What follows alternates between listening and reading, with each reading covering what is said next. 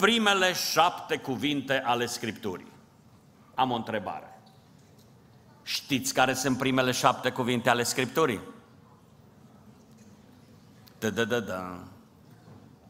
Haideți să le vedem. Geneza 1 cu 1.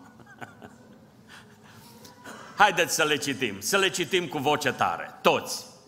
La început Dumnezeu a făcut cerurile și pământul. Amin. Dragii mei, dumneavoastră nu vi s-a întâmplat să întâlniți oameni care se plâng că ei nu înțeleg ce scrie în Scriptură? V-ați întâlnit cu oameni de felul acesta. Și oameni puțin educați și oameni mult educați, care stau și zic, am citit, dar nu pricep, domnule, ce e acolo. Acum eu v-aș întreba, acest prim verset din Scriptură, aceste prime șapte cuvinte ale Scripturii, au ceva complicat în ele? E ceva greu de înțeles? La început, Dumnezeu a făcut cerurile și pământul.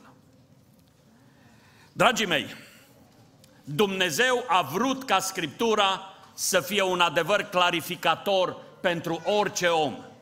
Și de aceea vreau astăzi să spun că Scriptura nu are nimic complicat în ea. Dumnezeu ne-a dat o simplă și ușor de înțeles, ca pe calea lui Dumnezeu să nu se piardă nici cei foarte dotați din punct de vedere al inteligenței, să nu se piardă nici cei mai puțin dotați din punct de vedere al inteligenței.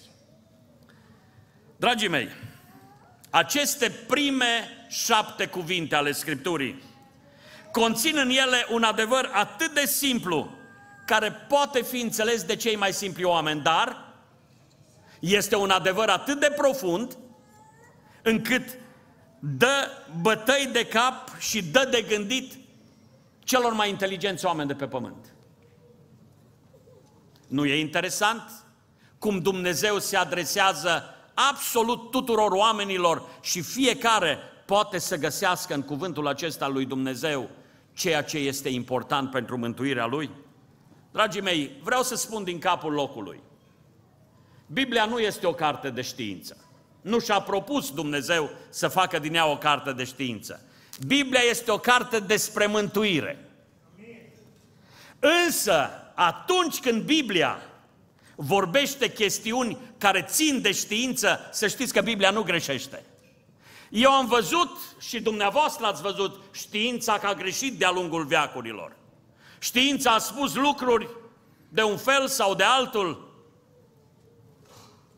pe care le-a greșit. Însă Scriptura nu greșește. Pentru că, dragii mei, aș vrea să înțelegem că cea mai mare autoritate în istorie este Dumnezeu. Cea mai mare autoritate în geologie este Dumnezeu. Cea mai mare autoritate în astronomie este Dumnezeu. Cea mai mare autoritate în antropologie este tot Dumnezeu și în orice știință, dacă vreți. Haideți să ne uităm la primele șapte cuvinte ale Scripturii. Și primul lucru pe care vreau să-l afirm astăzi, pentru că vă rog să țineți cont, Scriptura zice, la început Dumnezeu a făcut cerurile și pământul. Observați dumneavoastră primul adevăr pe care vreau să-l enunț aici. Biblia asumă existența lui Dumnezeu. Nu caută să o demonstreze pentru Sfânta Scriptură, pentru oamenii care primesc Sfânta Scriptură, prezența lui Dumnezeu este și existența lui Dumnezeu este asumată. Și ia, iată, în versetul acesta, în primele șapte cuvinte ale Scripturii, existența lui Dumnezeu este afirmată fără niciun dubiu. La început, Dumnezeu a făcut cerurile și pământul. Dacă cineva nu crede în existența lui Dumnezeu, toată această carte va fi pentru el o poveste. O serie de basme, dacă vreți. Însă, cine crede în existența lui Dumnezeu, cine crede acest prim verset din Scriptură, nu mai are niciun fel de dificultăți în a crede tot ceea ce este scris în Scriptură. Sunt uh, oameni și nu puțini care se frământă în vremea aceasta și se luptă să spună tuturor că Dumnezeu nu există. I-ați întâlnit, i-ați văzut probabil. În realitate, dragii mei, bieții oameni aceștia care se străduiesc să ne lămurească pe toți că Dumnezeu nu există, în realitate ei doar nu-L au pe Dumnezeu. Uh, ce ați zice dumneavoastră dacă ați vedea un om orb care ar striga în gura mare și ar zice, nu există lumină? Ce ați zice despre el? Ați zice bietul om. Bietul om, el n-are lumină, dar asta nu înseamnă că nu există lumină. Ce ați zice dumneavoastră despre un om bolnav? Care ar striga în gura mare, nu există sănătate, domnule, pe pământul acesta nu există sănătate. Bietul de el nu are sănătate, dar asta nu înseamnă că nu există oameni care au sănătate. Observați dumneavoastră, a crede în Dumnezeu sau a nu crede să zic și eu, așa cum se zicea altă dată, a crede sau a nu crede, aceasta e întrebarea. Până la urma urmei, dragii mei, credința în Dumnezeu este o capacitate pe care Dumnezeu o dă oamenilor. Ă, într-o altă predică spuneam aici, credința este un al șaselea simț cu care Dumnezeu l-a dotat pe om. Dar dacă cineva are un simț nefuncțional. Să zicem că cineva, de când cu COVID-ul ăsta, sunt oameni care spun că n-au miros. Dar ce înseamnă că nu mai au florile miros pentru că cineva nu are miros? Ce înseamnă că nu există Dumnezeu dacă cineva nu are capacitatea să creadă în El? Dragii mei, uitându-ne la primele șapte cuvinte ale Scripturii, aș vrea să înțelegem că în Scriptură există argumente biblice ale existenței lui Dumnezeu. Care sunt argumentele acestea biblice? În primul rând, asumarea existenței lui chiar în acest prim verset din Scriptură. Ca să nu mai vorbesc că Biblia afirmă și spune că existența creației dovedește existența lui Dumnezeu. Ia uitați-vă ce spune Psalmul 19. Cerurile spun slava lui Dumnezeu, Cerurile vorbesc, dragii mei. Cerurile spun slava lui Dumnezeu și întinderea lor vestește lucrarea mâinilor lui. O zi istorisește alteia acest lucru, o noapte de deștire alteia despre el. Și aceasta fără vorbe, fără cuvinte al căror sunet să fie auzit, dar răsunetul lor străbate tot pământul și glasul lor merge până la marginile lumii. Dragii mei, creația, natura din jur, vorbește și dacă vreți, strigă cu glas tare că există Dumnezeu. Uitați-vă ce spune în Romani, capitolul 1, poate ne pune pe ecran Romani, capitolul 1, de la versetul 18 începând. Uitați-vă ce spune aici cuvântul lui Dumnezeu. Mânia lui Dumnezeu se descoperă din cer împotriva oricărei necinstiri a lui Dumnezeu și împotriva oricărei nelegiuiri a oamenilor care nădușe adevărul în nelegiuirea lor. Mai departe, fiindcă ce se poate cunoaște despre Dumnezeu le este descoperit în ei, căci le-a fost arătat de Dumnezeu. În adevăr, în sușirile nevăzute ale Lui, puterea Lui veșnică și Dumnezeirea Lui se văd lămurit de la facerea lumii când te uiți cu băgare de seamă la ele, în lucrurile făcute de El, așa că nu se pot dezvinovăți. Dragii mei, creația vorbește despre existența lui Dumnezeu. Biblia afirmă lucrul acesta în termeni clari. Și oamenii s-ar putea să argumenteze existența lui Dumnezeu, să o contraargumenteze, dar Dumnezeu există, în ciuda a ceea ce fac oamenii. Uh, întotdeauna când cineva va veni și vă va spune așa, da, dovedește mie că Dumnezeu există. Așa, de dragul discuției, ce-ar fi să le ziceți, dovedește-mi tu că nu există? De dragul discuției. Pentru că avem mii și mii de argumente că Dumnezeu există. Așa cum mă întreba pe mine cineva odată și a zis, arată măcar o minune, una, să pot să cred și eu. Și am zis, vai, de azi dimineață și până acum, viața mea a fost numai minune după minune. totul e minune. Că te ridici dimineața din pat, că deschizi ochii, că vezi, totul este o minune. Dragii mei, nimeni nu poate dovedi că Dumnezeu nu există. Pentru că nimeni nu este atot cunoscător al lumii fizice și al lumii spirituale. Nimeni nu este atot cunoscător al Universului sau a multiversurilor despre care se vorbește atâta ultima vreme. Nimeni nu poate să dovedească asta. Există argumente biblice ale existenței lui Dumnezeu, dar există și argumente raționale ale existenței lui Dumnezeu. De exemplu, ca să amintesc doar întreagăt, argumentul cosmologic, adică orice efect, noi știm, orice efect are o cauză. Dacă cineva urmărește cauza oricărui efect, dacă te duci din cauză în cauză, să vezi fiecare lucru, vei descoperi cauza ultimă? Cauza ultimă, eu zic, cauza ultimă a tuturor lucrurilor este Dumnezeu. Sunt oameni care stau și se împiedică în lucrurile acestea, dragii mei. E așa de simplu să crezi că Dumnezeu a făcut toate lucrurile. Ascultați-mă, teoriile ateilor sunt atât de complicate încât stați de vorbă cu atei și veți vedea că nu știu nici ei să-și explice cum a apărut lumea aceasta. Pe când pentru noi e simplu, primele șapte cuvinte ale Scripturii. La început, Dumnezeu a făcut cerurile și pământul. Cântă copiii în biserica noastră și în alte biserici, cântarea aceea, cine a făcut stelele pe cer? Cine a făcut peștele să note? Și refrenul cântărilor este Dumnezeu, Domnul Dumnezeu le-a făcut toate acestea. Ei bine, dragii mei, dacă vreți să folosim acest argument rațional despre existența lui Dumnezeu, vom înțelege că toată creația aceasta spune că în spatele ei există o cauză. Cineva care a determinat existența a tot ceea ce se vede.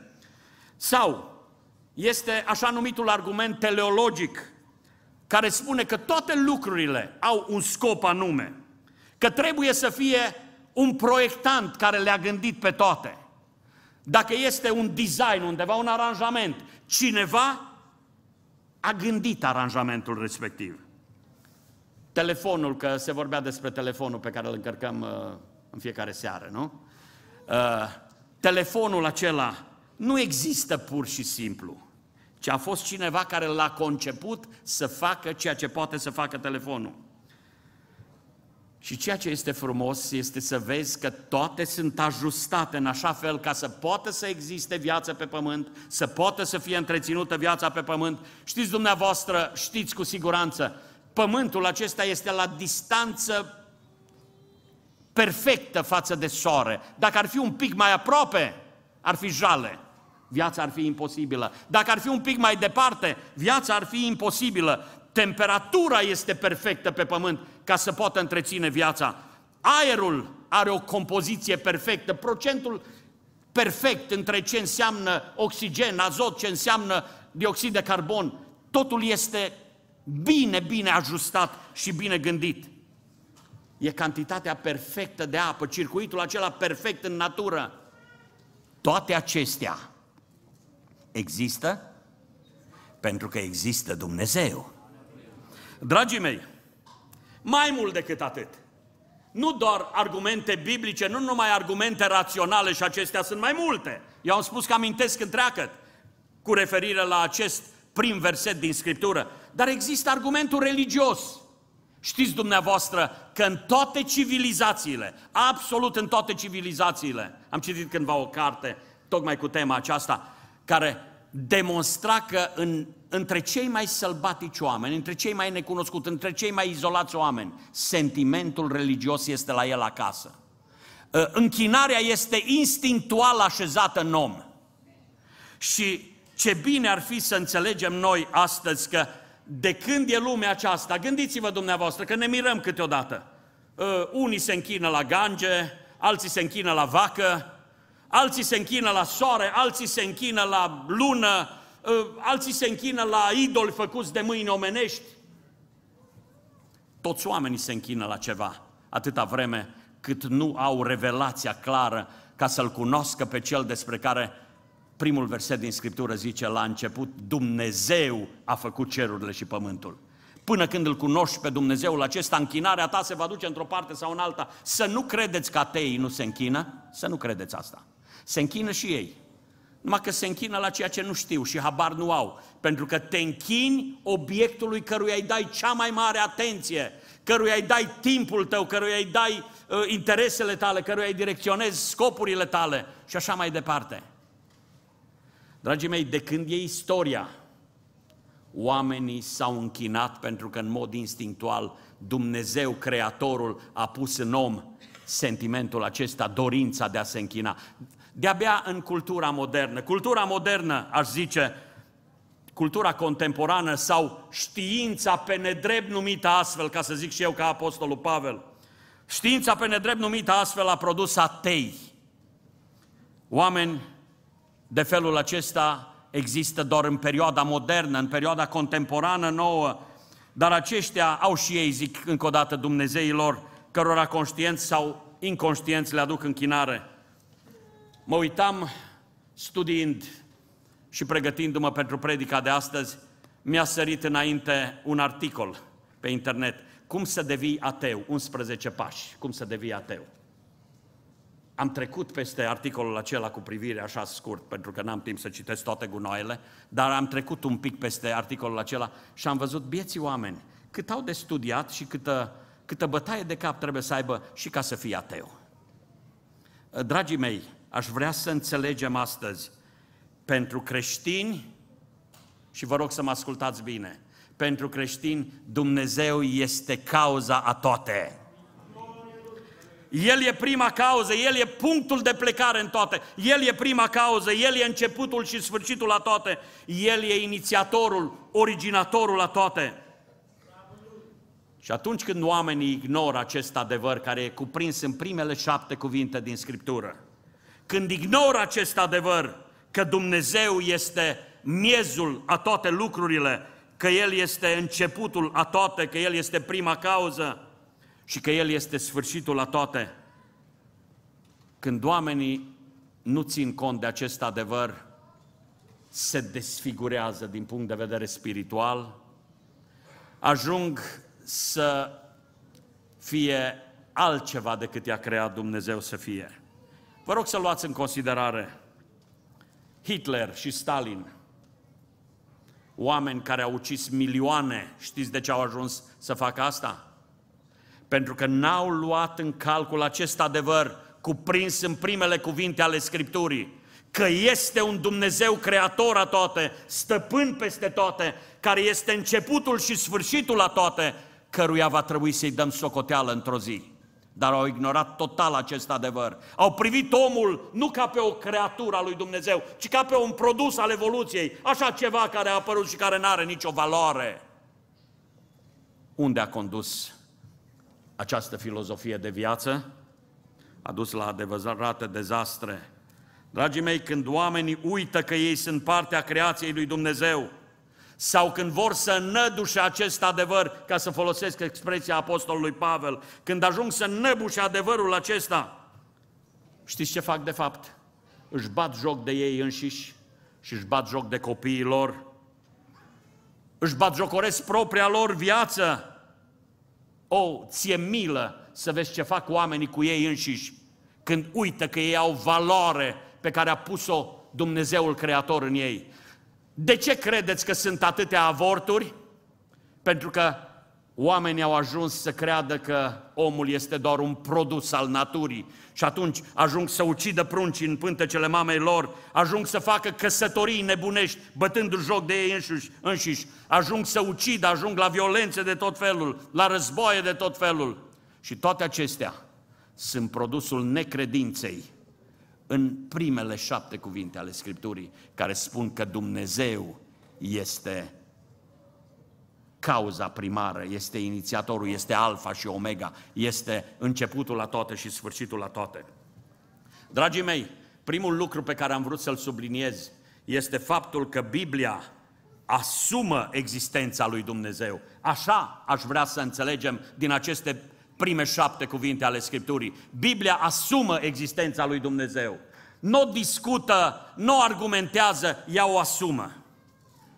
Doamne, dă-ne harul să asumăm și noi, să ne asumăm această existență a lui Dumnezeu și să trăim în așa fel încât să fim plăcuți ție, Doamne. Aș vrea să mergem mai departe. Un alt lucru pe care aș vrea să-l luăm în considerare uitându-ne la primele șapte cuvinte ale Scripturii. Nu doar că Biblia asumă existența lui Dumnezeu, dar în al doilea rând Biblia ne arată cum este Dumnezeu. Acest prim verset din Scriptură ne este suficient ca să înțelegem atributele importante ale lui Dumnezeu. Știți ce învățăm din acest prim verset care zice la început Dumnezeu a făcut cerurile și pământul? Știți ce înțelegem de aici? Întâi, înțelegem că Dumnezeu este veșnic, este etern. De ce? El exista înainte de început. Adică ceea ce numim noi început, El exista înainte de început, pentru că El este Cel ce a început totul. Avem așadar de a face cu un Dumnezeu etern. Ce părere aveți de asta? Un Dumnezeu veșnic. Și nu numai atât. Știți ce învățăm de aici? Când citim la început, Dumnezeu a făcut cerurile și pământul, mai învățăm despre Dumnezeu încă un lucru, că este a tot puternic. Păi să faci cerurile și pământul, El a creat totul. Nu poate să facă totul acesta oricine, decât o ființă a tot puternică, unul care este mai puternic decât tot ce există. Dumnezeu este atotputernic. Iată un alt atribut al lui Dumnezeu pe care îl învățăm uitându-ne la primele șapte cuvinte ale Scripturii. Dar mai învățăm ceva, că Dumnezeu este suveran, adică toate sunt sub controlul Lui din moment ce le-a creat. Pe toate le ține în stăpânire. El este Cel ce le-a creat pe toate și prin urmare El le stăpânește pe toate. Asta nu vă dă de gândit. Vom reveni la asta, la încheierea predicii din această seară. Dumnezeu este suveran, adică stăpânul absolut asupra tot ce există. Și îmi place să mai spun ceva. Încă un lucru pe care îl înțeleg din acest verset.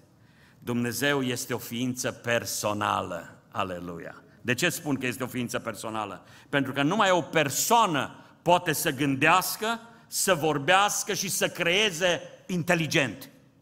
Trebuie să fie o persoană. Și dacă este o persoană, înseamnă că persoana aceasta poate fi abordată și poate să abordeze alte persoane. Dacă ne uităm în acest cuvânt, sigur pentru noi e mai greu să înțelegem, dar uh, cei ce comentează Scriptura îndeaproape, versetul acesta, Bereșit Elohim Barach, vorbește despre o pluralitate a Dumnezeirii, pentru că aici unde spune la început Dumnezeu a făcut cerurile și pământul, Dumnezeu este un substantiv plural. Elohim este o formă de plural și asta pe mine mă face să înțeleg ceva și să vă spun și dumneavoastră. Mă face să înțeleg că Biblia ne sugerează această pluralitate a lui Dumnezeu ca să înțelegem că El, Dumnezeu, este o ființă trinitară. Trinitatea nu este menționată în Scriptură. Nicăieri nu citim despre Trinitate, dar ea este implicată în mod direct și dacă citim următoarele versete din Cartea Genezei, vom vedea, Dumnezeu a zis zicerea aceasta, știți ce este?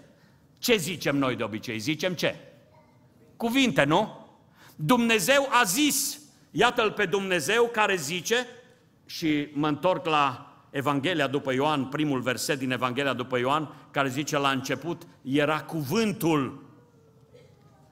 Toate au fost făcute prin El, prin cuvânt. Dumnezeu a zis și apoi spune și Duhul lui Dumnezeu se mișca deasupra apelor. Până la urmă, Trinitatea, iată-o, implicată în tot ceea ce se întâmpla acolo la creație.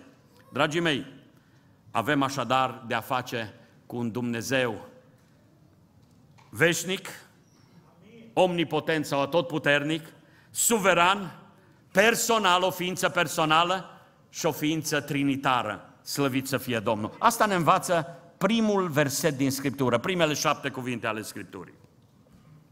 Dar îmi place să mai văd ceva în aceste prime șapte cuvinte ale Scripturii. Știți ce îmi place să văd? că Dumnezeu în șapte cuvinte dărâmă toate filozofiile false. Așa le dărâmă pe toate în șapte cuvinte. Când zice la început, Dumnezeu a făcut cerurile și pământul. Vedeți, oamenii, avându-l în spate pe diavolul, au născocit tot felul de filozofii de viață. Ateismul, de exemplu, este o filozofie de viață. Și ea spune, nu există Dumnezeu. Ce spune Scriptura în primele șapte cuvinte ale ei? La început Dumnezeu. O fizicând ateismul că nu există Dumnezeu, dar Scriptura vine și spulberă ateismul din primele șapte cuvinte ale ei. Zice, la început Dumnezeu. Vine Scriptura și zice, Dumnezeu există. Uh, e spulberat politeismul, dumneavoastră știți, credința aceasta în mulți zei. Frații mei și surorile mele, chiar dacă am vorbit de o pluralitate a Dumnezeirii, o trinitate a Dumnezeirii, nu vorbim de mai mulți Dumnezei, ci cred într-unul Dumnezeu, Tatăl la toate făcătorul, țiitor tuturor lucrurilor și într-unul Fiul Său născut, iar nu făcut, și într-unul Duhul Sfânt care de la Tatăl purcede. Ei, ce sunt Tatăl, Fiul și Duhul Sfânt? Sunt un singur Dumnezeu manifestat în trei persoane distincte. Dragii mei, politeismul este spulberat aici pentru că Scriptura ne spune la început Dumnezeu a făcut cerurile și pământul. Panteismul este crezul acela care spune că Dumnezeu e una cu creația, se amestecă cu creația, este în creație și așa mai departe. Nu, nu. Aceste șapte cuvinte, primele din Scriptură, ne spun că Dumnezeu este aici și creația este aici. Dumnezeu de aici a zis să fie și a fost. Dumnezeu nu se amestecă cu, rea- cu creația la sa, ci din potrivă este separat de ea și suveran peste creația sa. Așadar, panteismul nu stă nici el în picioare, ci este și el răsturnat în aceste prime șapte cuvinte ale Scripturii. Materialismul, care știți ce spune? Că materia este totul, că materia este veșnică și că tot ce se vede este produsul materiei oarbe. Și ăsta pică. Pentru că Biblia spune nu materia, ci Dumnezeu zice la început Dumnezeu a făcut cerurile și pământul. Apoi există concepția dualistă, foarte mult promovată, în special în religiile orientale, potrivit căreia există două principii ale binelui și răului, care coexistă și care luptă una cu cealaltă și de aceea avem și rău și bine. Biblia nu spune așa. Nu există doi Dumnezei, unul bun și unul rău, nu există răul și binele, ci este un Dumnezeu care este la capătul a toate, este cauza primară a tuturor lucrurilor. Prin urmare, dualismul nu stă în picioare, pentru că Dumnezeu este deasupra și a binelui și a răului care există în lumea aceasta. Sau, fost de-a lungul istoriei umanismul, potrivit căruia omul este măsura tuturor lucrurilor. Omul, la el se raportează totul și totul este pentru el și cu el. Dragii mei, Biblia spune că Dumnezeu este măsura tuturor lucrurilor. La început Dumnezeu a făcut cerurile și pământul. Ca să nu mai vorbim că și evoluționismul este care e foarte la modă în vremea de acum, și acesta este răsturnat de aceste prime șapte cuvinte ale Scripturii. Evoluționismul, care vine și ne spune că totul este într-o continuă evoluție, Dumnezeu vine și spune nu. Hm. Este foarte interesant să vezi cum știința se contrazice pe ea însăși.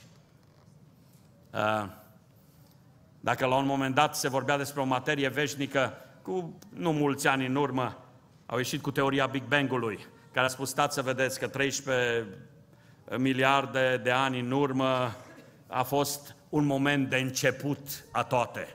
Și de aceea Universul este într-o continuă expansiune, pentru că a fost un moment de început a toate. Dragii mei, uh, citeam pe vremuri când a apărut teoria aceasta, cartea primele trei minute ale Universului, care descriau acest Big Bang. Am stat în spatele lecturii și am zis, deci, deci, deci, era în perioada comunistă când citeam cartea asta. Era o carte publicată într-o editură comunistă. Și am zis, deci, deci, deci, totuși a fost un început. Dragii mei, aș vrea să ne uităm la încă un adevăr. uh, pe care îl desprindem din aceste prime șapte cuvinte ale Scripturii. Întâi, Biblia asumă existența lui Dumnezeu. Doi, Biblia ne arată cum este Dumnezeu. Trei, Biblia dărâmă toate filozofiile false. Patru, Biblia leagă creația de Dumnezeu. Nu știu dacă aveți un filmuleț pe acolo, pe la media, dacă a ajuns la voi. Vă rog frumos să-l puneți un pic pe ecran. Uitați-vă un pic la ecran. Nu mă uitați-vă. E telescopul James Webb. Acum, zilele acestea, s-a făcut mult. Ultimele fotografii luate din, din cosmos, dacă vreți, din univers. Ia uitați-vă dumneavoastră. La dumneavoastră nu vă vine să strigați un aleluia. Mie îmi vine să zic aleluia. Ia uitați-vă, ia uitați-vă. E doar un minut filmulețul ăsta. Ia uitați-vă dumneavoastră.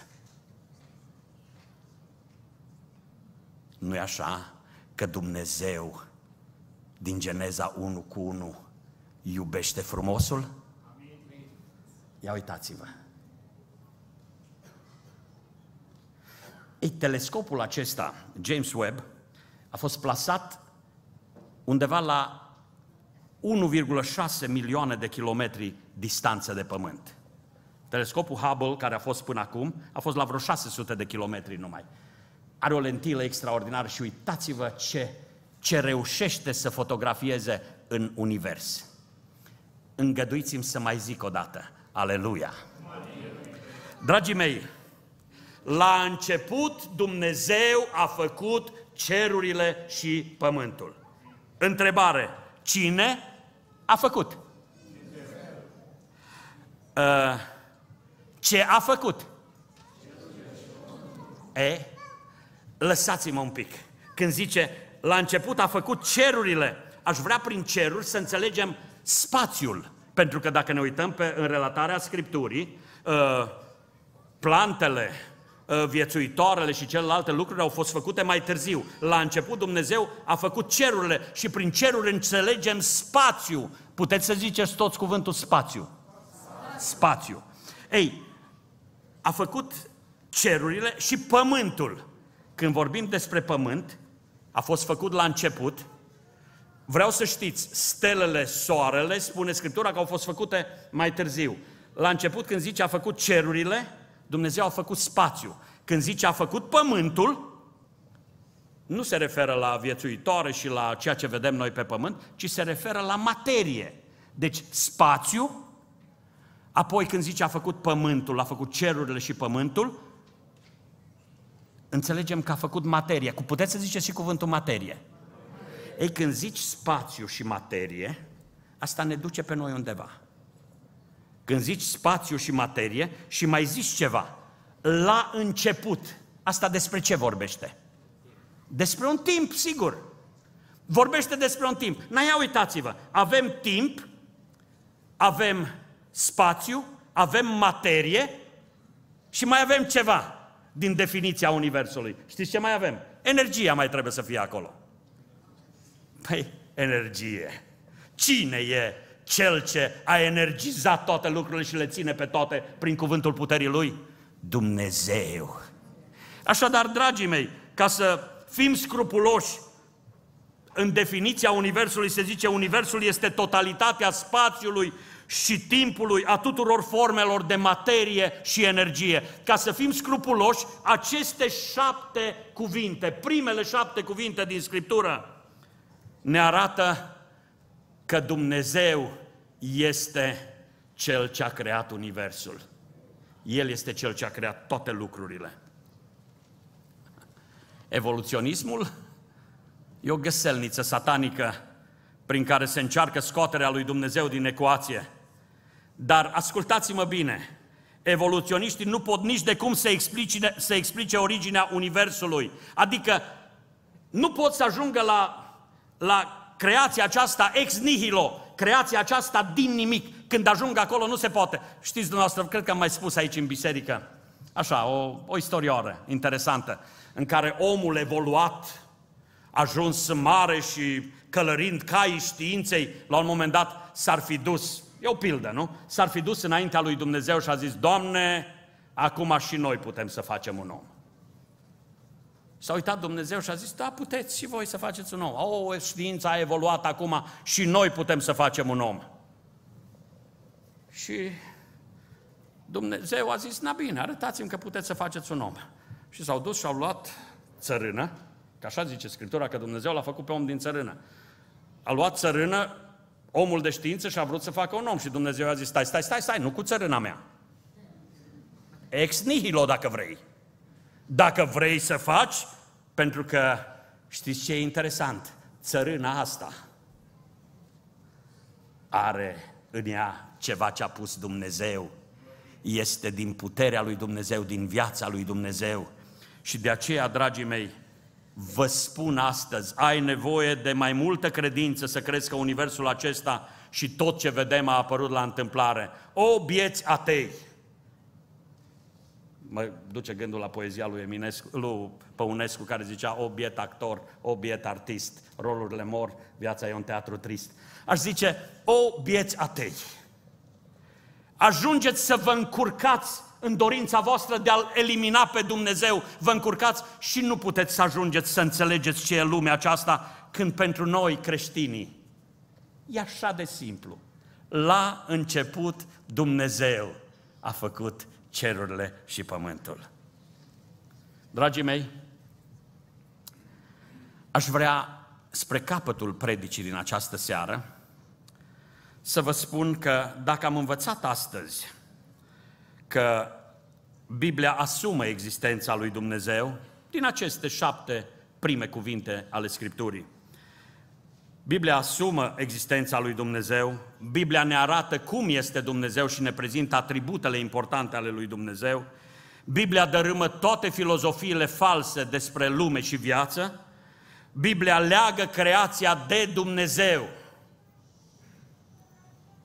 Aș vrea să mai spun că Biblia ne arată că Dumnezeu este suveran, adică este stăpânul absolut al creației sale. Câteodată unii ar zice, a, nu e chiar stăpânul absolut, că uite ce se întâmplă și Dumnezeu nu face asta și asta. Citeam despre un neghiob, iertați să-mi fie cuvântul, care la un moment dat, într-o adunare din asta în care propovăduia ateismul, și-a pus ceasul pe masă și a zis, îi dau lui Dumnezeu 5 minute să mă lovească, să mă trăznească, să mă facă. Dacă există Dumnezeu, uitați-vă, 5 minute. A stat toată lumea cu sufletul la gură să vadă ce se întâmplă și nu s-a întâmplat nimic. Dumnezeu nu l-a lovit. Pentru că Dumnezeu nu-și pune mintea cu toți neghiobii. Dragii mei, asta nu înseamnă că Dumnezeu nu există. Dumnezeu nu e la comanda oricărui neghiob, ci Dumnezeu este unul care conduce universul, dar vai, atâția oameni s-au jucat cu Dumnezeu și au uitat că El este suveran. Atâția oameni s-au bătut cu propriile lor cuvinte. Dacă tot ajungem la uh, întâmplări și istorioare de felul acesta, uh, am citit o relatare foarte interesantă despre oameni care au crezut că Dumnezeu poate fi neglijat și nu contează mult. La un moment dat, o fată dintr-o familie de oameni credincioși, citeam despre asta, o fată crescută bine într-o familie de oameni credincioși, care a luat-o pe căile lumii și a început să umble pe căile lumii și să trăiască cum vrea, au venit cu o mașină prietenii ei. Erau patru în mașină, să o ia și pe ea a cincea, să meargă la discotecă, să se distreze. și știți ce a fost interesant? Mama a ieșit după ea și a zis, nu te duce singură nicăieri, ia pe Dumnezeu cu tine. Și din ușa mașinii, înghesuindu-se între ceilalți patru care erau în mașină, a zis, unde să-L mai iau pe Dumnezeu cu mine, eventual în porbagaj, dacă are loc. Și au pornit cu mașina și la scurtă vreme un accident a făcut să moară toți cei cinci. Și știți ce a fost interesant? Porbagajul acelei mașini a rămas intact. Și nu numai atât, dar era mai interesant, în, în portbagajul acelei mașini era un cofraj, un cofraj de ouă, intacte. Ascultați-mă bine, Dumnezeu este stăpânul absolut a toate. Și dacă sunt astăzi oameni care îl batjocoresc pe Dumnezeu, dacă sunt astăzi oameni care îl neglijează și îl sfidează pe Dumnezeu, asta nu înseamnă că Dumnezeu nu există. Dar ascultați-mă bine. Nu vă e dat și dumneavoastră, de exemplu, dacă aveți un copil care face trăznăi mari, sunteți undeva plecați și face trăznăi mari, știți ce ziceți? Lasă că ne lămurim noi acasă. Cam așa ziceți, nu? Ei bine, vreau să vă spun că și Dumnezeu lucrează cam în acest fel. Ne vom lămuri noi. El este Dumnezeul suveran și într-o zi El va lămuri toate lucrurile. Să nu creadă cineva că un Dumnezeu suveran ca și El, care poate totul, să nu credeți că nu știe totul. Amintea, cred că joi seara, fratele Eusebiu aici, despre faptul că El știe și cheamă pe nume, toate stelele le cheamă pe nume. Le știe numele la toate și le cheamă pe nume. Și ascultați-mă bine, sunt miliarde și miliarde și miliarde și miliarde de stele. Le știe Dumnezeu pe toate. Nimic nu mișcă fără controlul Lui. Acum, pe pământul acesta suntem ceva mai puțin de 8 miliarde. Am înțeles că în noiembrie vom fi vreo, vreo 8 miliarde, dacă uh, Dumnezeu va îngădui lumea aceasta. 8 miliarde de oameni. Chiar credeți că, știu că asta e o mentalitate, a Dumnezeu e mare, acolo în ceruri cu treaba Lui, El are treaba Lui, nu știe El despre mine, despre Filip sau despre uh, Cutărescu, nu știe El despre noi toți. Mai pune-ne, te rog, odată filmul acela cu, cu pozele făcute de James Webb. Mai pune-l odată numai ca să vedeți. Știți ce se văd acolo? Dragii mei, vă arăt imediat o poză care urmează. Sunt fotografii ale galaxiilor. Fiecare galaxie are, are miliarde de stele. Fiecare galaxie are miliarde, miliarde, miliarde de stele. Și aș vrea să nu uităm nicio clipă. Ia uitați-vă, aceasta este o poză a galaxiilor. În fiecare galaxie, ce vedeți dumneavoastră mai luminos? Sunt galaxii fiecare dintre ele și fiecare galaxie conține miliarde și miliarde de stele. Și stăm noi ăștia 8 miliarde și zicem, pe noi nu ne poate cunoaște Dumnezeu. Ia gândiți-vă, aceste miliarde de stele știți cum se mișcă?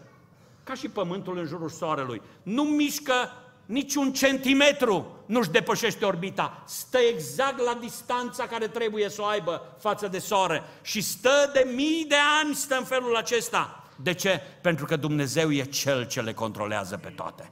Și să stai tu și să zici, a, de mine nu știe Dumnezeu. Ascultă-mă bine, Primele șapte cuvinte ale Scripturii spun foarte clar, la început Dumnezeu a făcut cerurile și pământul, a făcut tot ce se vede și tot ce nu se vede. El stăpânește toate lucrurile, le cunoaște pe toate. Știe despre tine, știe cum trăiești, știe pe unde umbli, știe ce prețuiești. De aceea aș vrea în încheierea predicii mele să te chem.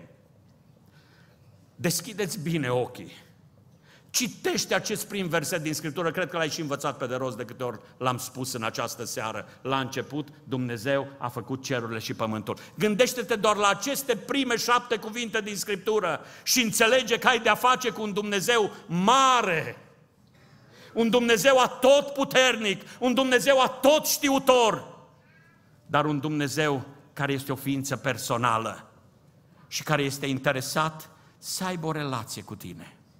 Când Dumnezeu l-a făcut pe om, i-a dat un rol foarte important omului, să stăpânească peste creație. Citiți Geneza 1 cu 27, nu mai deschid acum, dar citiți Geneza 1 cu 27, Dumnezeu l-a făcut pe om să stăpânească peste, peste, peste. Însă omul, bietul om, a luat sceptrul stăpânirii și l-a întins diavolului de care s-a lăsat mințit. I-a dat diavolului acest sceptru al stăpânirii și diavolul a ajuns să fie domnul viacului acestuia. Însă Dumnezeu, dragii mei, oh, ar fi putut să spulbere omul dintr-o dată, ar fi putut să-l spulbere pe diavol dintr-o dată, dar știți ce face Dumnezeu? Dumnezeu, din toate aceste circunstanțe, El scoate o binecuvântare, pentru că toate lucrurile lucrează împreună spre binele celor ce iubesc pe Dumnezeu. Știți ce a făcut Dumnezeu? L-a trimis pe singurul său fiu ca să pregătească mântuirea noastră a tuturor. Ne-a pregătit un loc, știți unde? Nu în spațiu, dincolo de spațiu, acolo unde este El, pentru că El nu este limitat de spațiu și de timp. Ne-a pregătit un loc să fim acolo cu El. Dar știți în funcție de ce vom fi acolo cu El? În funcție de felul în care ne trăim viața pe acest pământ. Dragul meu, te rog să te gândești în modul cel mai serios la tine însuți. Gândește-te la tine și la starea ta. Gândește-te cum te raportezi tu la Dumnezeul acesta mare, care într-o clipă poate să schimbe cursul lumii, poate să schimbe cursul vieții tale, într-o clipă poate să facă lucrurile acestea.